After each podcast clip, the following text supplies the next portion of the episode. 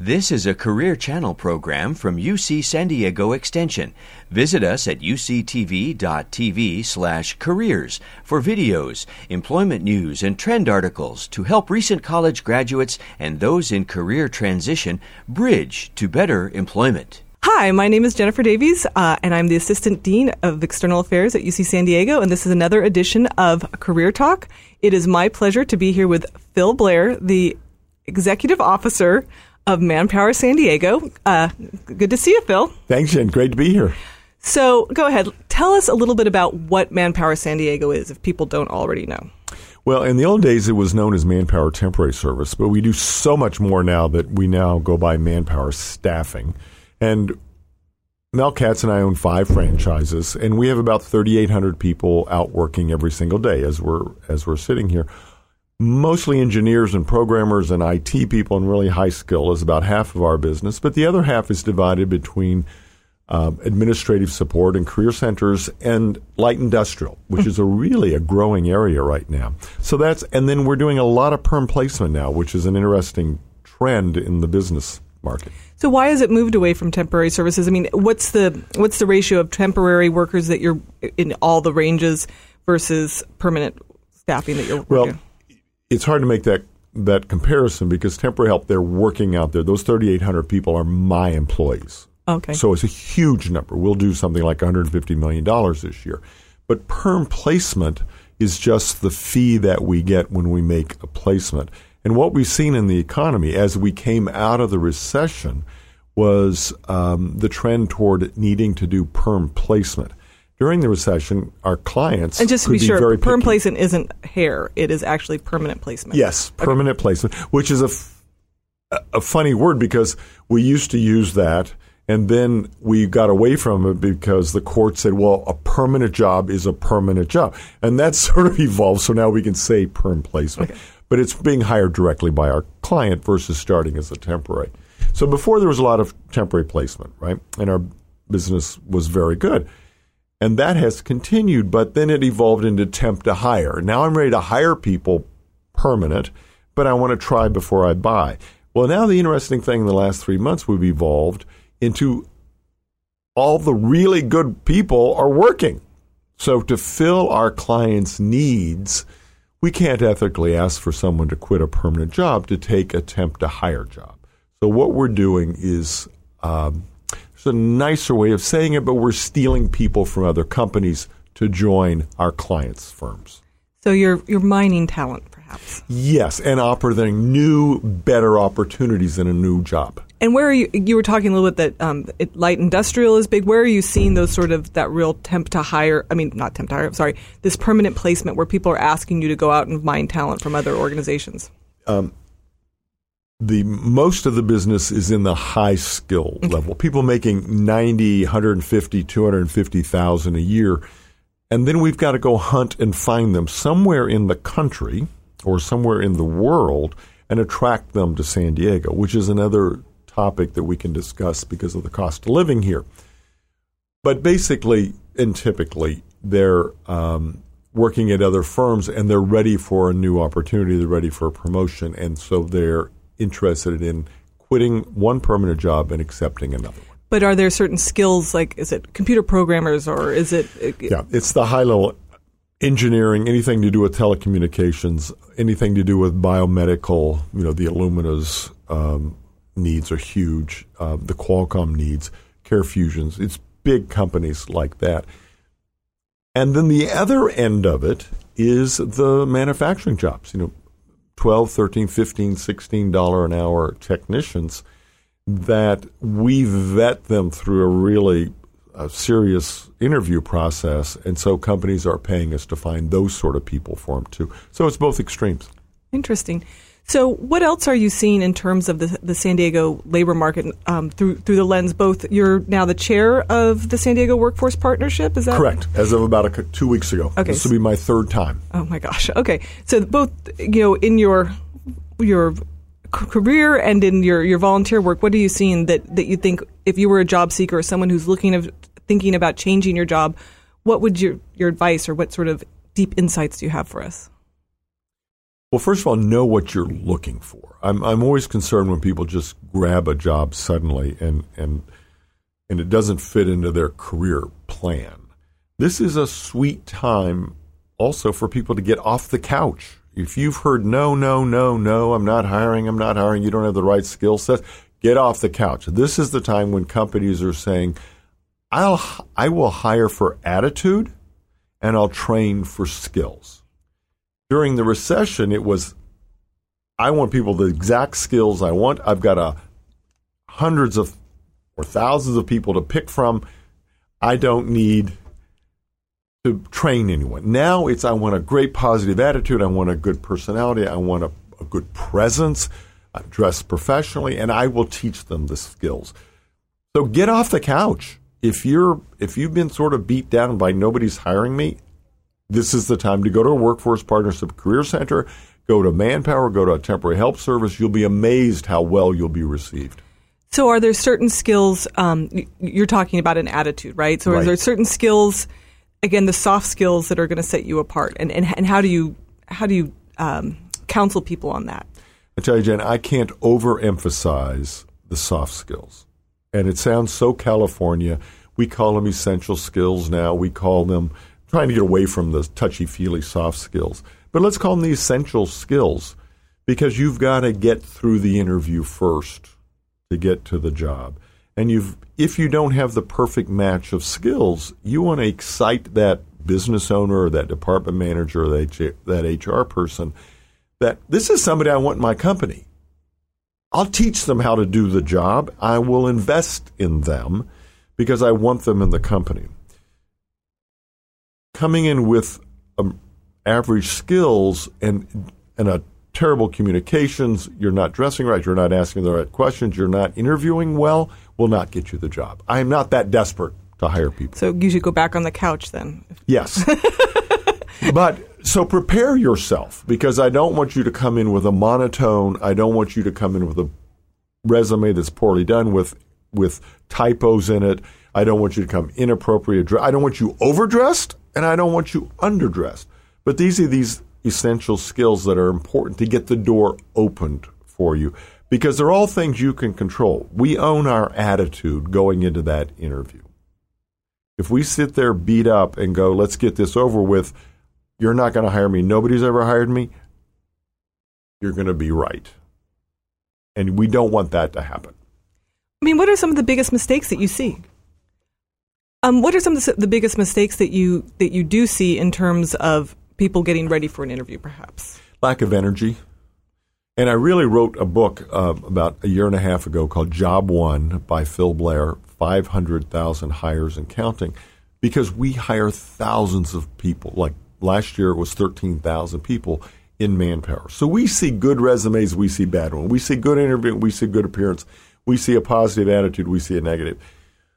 You control your attitude. If you go in there with, I am the best applicant for this job, and let me tell you why, because I've done my homework, you're going to get hired in this job market. And, and that's great. An example of a terrible mistake that we get fairly often is, by the way, what does Manpower do? It's like, what? You don't even, you're interviewing for a job at ABC company and you don't know what their product is? Am I a PR firm? Am I a manufacturing firm? Am I a IT firm? Whoa. How could I ever hire somebody that, that does that? If I'm a laid back PR firm and people are wearing jeans and, and t shirts and baseball caps backwards, and you show up in a three piece suit with a white shirt and a red power tie, yeah, you don't get it. You didn't do your homework, and vice versa. So those are those soft skills that we are in control of. We may not have the be the best coder in the world, but companies will train me to do a better job if I've got the right attitude and I show that I've done my homework. And do you find that this unique right now that you were saying like this is a time to get off the couch and look for a job? When has it been like this before that you have companies that are like, you know, I'm just so desperate for talent. I'll take someone with, you know, the basic skills and a good attitude and the willingness to learn and work hard. Is this can you compare it to another time? 10 years ago before the Great Recession, Recession. we were in this period. And I want people to get up and get in the job market now. And and students that are listening to this, I want you to know what you what you think you want to do career wise as you go through picking your courses and your extension classes to take. I don't want you to graduate in one or two semesters with a major in sociology and not know what to do with it. It's really important that you get career advice now and know what your options are. Now, I don't want you to come in as a freshman going, I am going to be an X, because you'll change your mind five times. But I want you to have an idea. I business interests me. I don't know what part of business or education. I want to be a teacher, but I don't know what yet.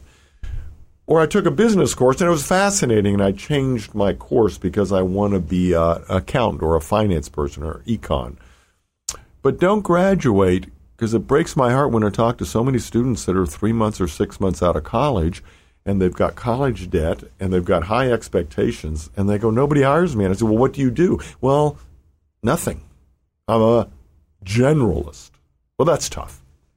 Well, that's an interesting thing. There, it seems like there's always a tension in terms of de- deciding on your career, right? What are your interests and what is the demand? And it's always, you know, like your your parents will say, "Don't study music. There's no jobs in music. You you you should study business." But if you study business and you have no actual interest or mm-hmm. excellence in it, then it, it's sort of silly. How do you tell people to sort of navigate both interests and interest? I mean, interests and you know. My advice is to everybody: I want everyone that I know or any in the world to wake up in the morning excited to go to work. What am I doing today? What who what projects I'm working on? Who am I? What's on the team? What are we doing? How, how what's our process? What's our progress on this on this issue? The worst thing I want is people. Oh God, I got to go to work. Ugh, because it affects your personal life. It affects your health. It affects your family. I mean, it's a huge issue. But we do have to balance passion. And I will never say, follow your passion wherever it takes you, because I am pragmatic. Mm-hmm. I'm a father of two kids, right? I'm pragmatic about earning a living. But there's there's two balls you keep in the air. There were the practical reality of I have to earn a living and support myself and maybe a family soon. And I want to love what I do. And so, how do we meld these together? And certain years may be more practicality, and certain years may be more passion as we evolve through our career. I also don't want students to feel like, oh my God, whatever I pick on my first job is what I'm doomed to be, you know, have accountant tattooed across my forehead. A millennial will change jobs on an average slightly over two years. So you may go into business and finance for two years and go, hey, this is okay, but I want to try this music part. So maybe I go into the business side of music because I don't have enough talent to be in that top 1% to be a performer. But I love sports, so I'll be in the business ends of sports. Or another example I give is healthcare. Huge booming area. Well, I don't know about you, Jen. I could no more be a healthcare nurse, doctor, physician. Nope. oh my God number one, would I never get into the classes, but number two, every patient would die. but that doesn't mean I can't be in a hospital administrator. That doesn't mean I can't be in the marketing end of a hospital chain. That doesn't mean I can't be in pharmaceutical sales. I can surround and be the support for people that are in that field of healthcare or music or even engineering. So I just want people to wake up in the morning excited to go about work, and I want them to own their career. If anybody looks back 20 years from now and go, why am I still an accountant? I didn't like the first class I took. Well, let's all take control of that and say, back up the 20 years ago. Okay, I've been here three months. This, oh my gosh, I don't want to do this for 20 years. Not, is it not with this department? Is it not with this in finance or accounting? Is it not this industry? but find out what the issue is and take control of your career and do something about it. Go back to extension and take more classes in something that interests you. If there's something you, I always thought that'd be fascinating. Take a course in it. You may go, oh my God, that's not at all what I thought it was. And that's usually PR and marketing. Everybody thinks that's a sexy, fun thing to do. No. It is. As you know, there are days you want to pull your hair out. And if you're very pragmatic and, and one plus one is always two, then go toward finance, go toward econ, don't go toward marketing and PR or sales. And know yourself, but own your career. And if you're not happy, stop and do something about it. Now, I don't mean quit your job suddenly. I mean take classes, talk to people, put your radar out for new opportunities. Well, that's one thing you're really big into is networking, right? And that I think is the thing that makes everyone like have dry heaves because it sounds so like, oh my god, you know, it sounds horrible, right? So, talk a little about how you would tell someone, especially someone who's maybe making a transition, right? You say, "Oh, take control of your career, go explore." That's really scary because it is even if you hate your job, at least you know your job, right? Or your career. And I think it's that what next or or and, and then asking people for help that's so difficult. So, how do you counsel people in terms of looking around and also, you know, really using networking as a way Yeah. a- as that exploration? And Jen, you've hit on two things. One, people are typically uncomfortable with change and asking for help. Yeah. You put those two together in changing jobs and they're in the closet in the fetal position, right? or curled up in the corner in the fetal position. Because most people aren't by nature very outgoing. Um, few Like exceptions here on this podcast here, but um, just think about somebody you know, a relative, a friend, a neighbor that seems very happy in life, and ask them what they're doing. They're happy to talk to you. Surround yourself with positive, upbeat people. Right? If you're if you're around a bunch of downers, get out of that operation. Go to a luncheon on a program that's of interest and see people that are excited about this topic and just say, "Wh- You're in this field. What do you like about it? What do you not like about it? How did you get into this? People want to be helpful. And a lot of times it'll be, oh my gosh, that's not at all like PR and marketing exam. That's not at all what I thought I'd wear like a tight black dress and stiletto heels and and and hand out champagne at, at art galleries. Well, let me tell you, I had a meeting this morning with lady in the PR business and she rolled her eyes like and I said, I'm the first to tell you that ain't what it's like. But what is it about the field? Why do people like it? Why do people like marketing? What makes them feel good about it? And if that makes you feel good, then think about taking a marketing class, take a PR class. Surround yourself with those sort of people and see if you like it. And you may or may not, but at least you're doing something about it, and you'll feel so much better by showing the initiative and taking the initiative that even if you don't like your job, say, hey, I can do this for another three months because I'm getting myself out of here eventually. And that's an interesting thing. So when you talk about the first step, like asking people, is there a way to approach people in terms of networking if you want to go past the hey, tell me what you like about your job, what you don't like about a job, and sort of get into a more transactional, how can you help me get that next job if you've decided on a different field? Uh, do you have any tips in terms of that kind of approach? If you know them at- even slightly, just walk up and introduce yourself. And I'm, I'm my father's Joe Smith, and I think you know each other. And okay, so there's a door opener. The other one is to find someone who knows somebody who knows somebody, right? That might be LinkedIn. And this is the same getting networking into a job position is is the same thing.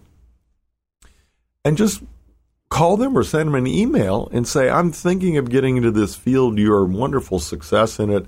Can I come? And don't say five minutes. That irritates me. Nothing is five minutes, right? Say, can I have a half hour of your time to learn about your career path?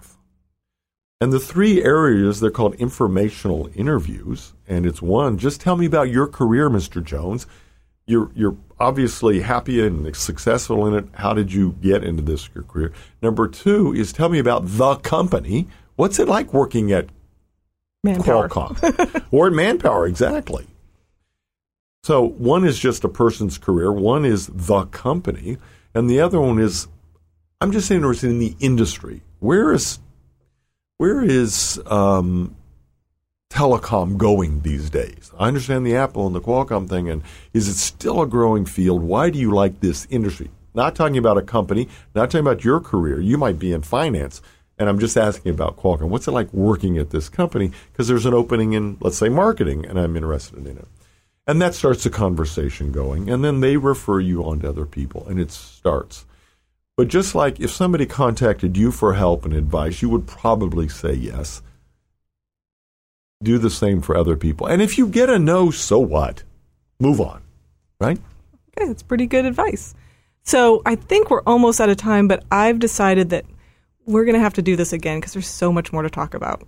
Oh, it's such a great topic, and I just I want people to have the the education and the the motivation to manage their career. That's what I'm passionate about. Is that we don't any of us end up in dead ends and unhappy. I want people to walk out of their office with a big smile on their face, not because they're leaving. but in because and out. they had such a good day and they're excited about what they did and now they're excited about their evening. And that, I mean, that really is an interesting thing, taking control of your career. I think a lot of people feel that their career happens to them, or that, and if you f- if you take control, if you feel like you're in control, it changes everything. And I have a TEDx talk about it, and I think it's fascinating. And it, I hope I can be empowering for people to take action. Well, great. This has been great, and we'll do this again. I promise. Great, love to. All right. Thanks, Phil.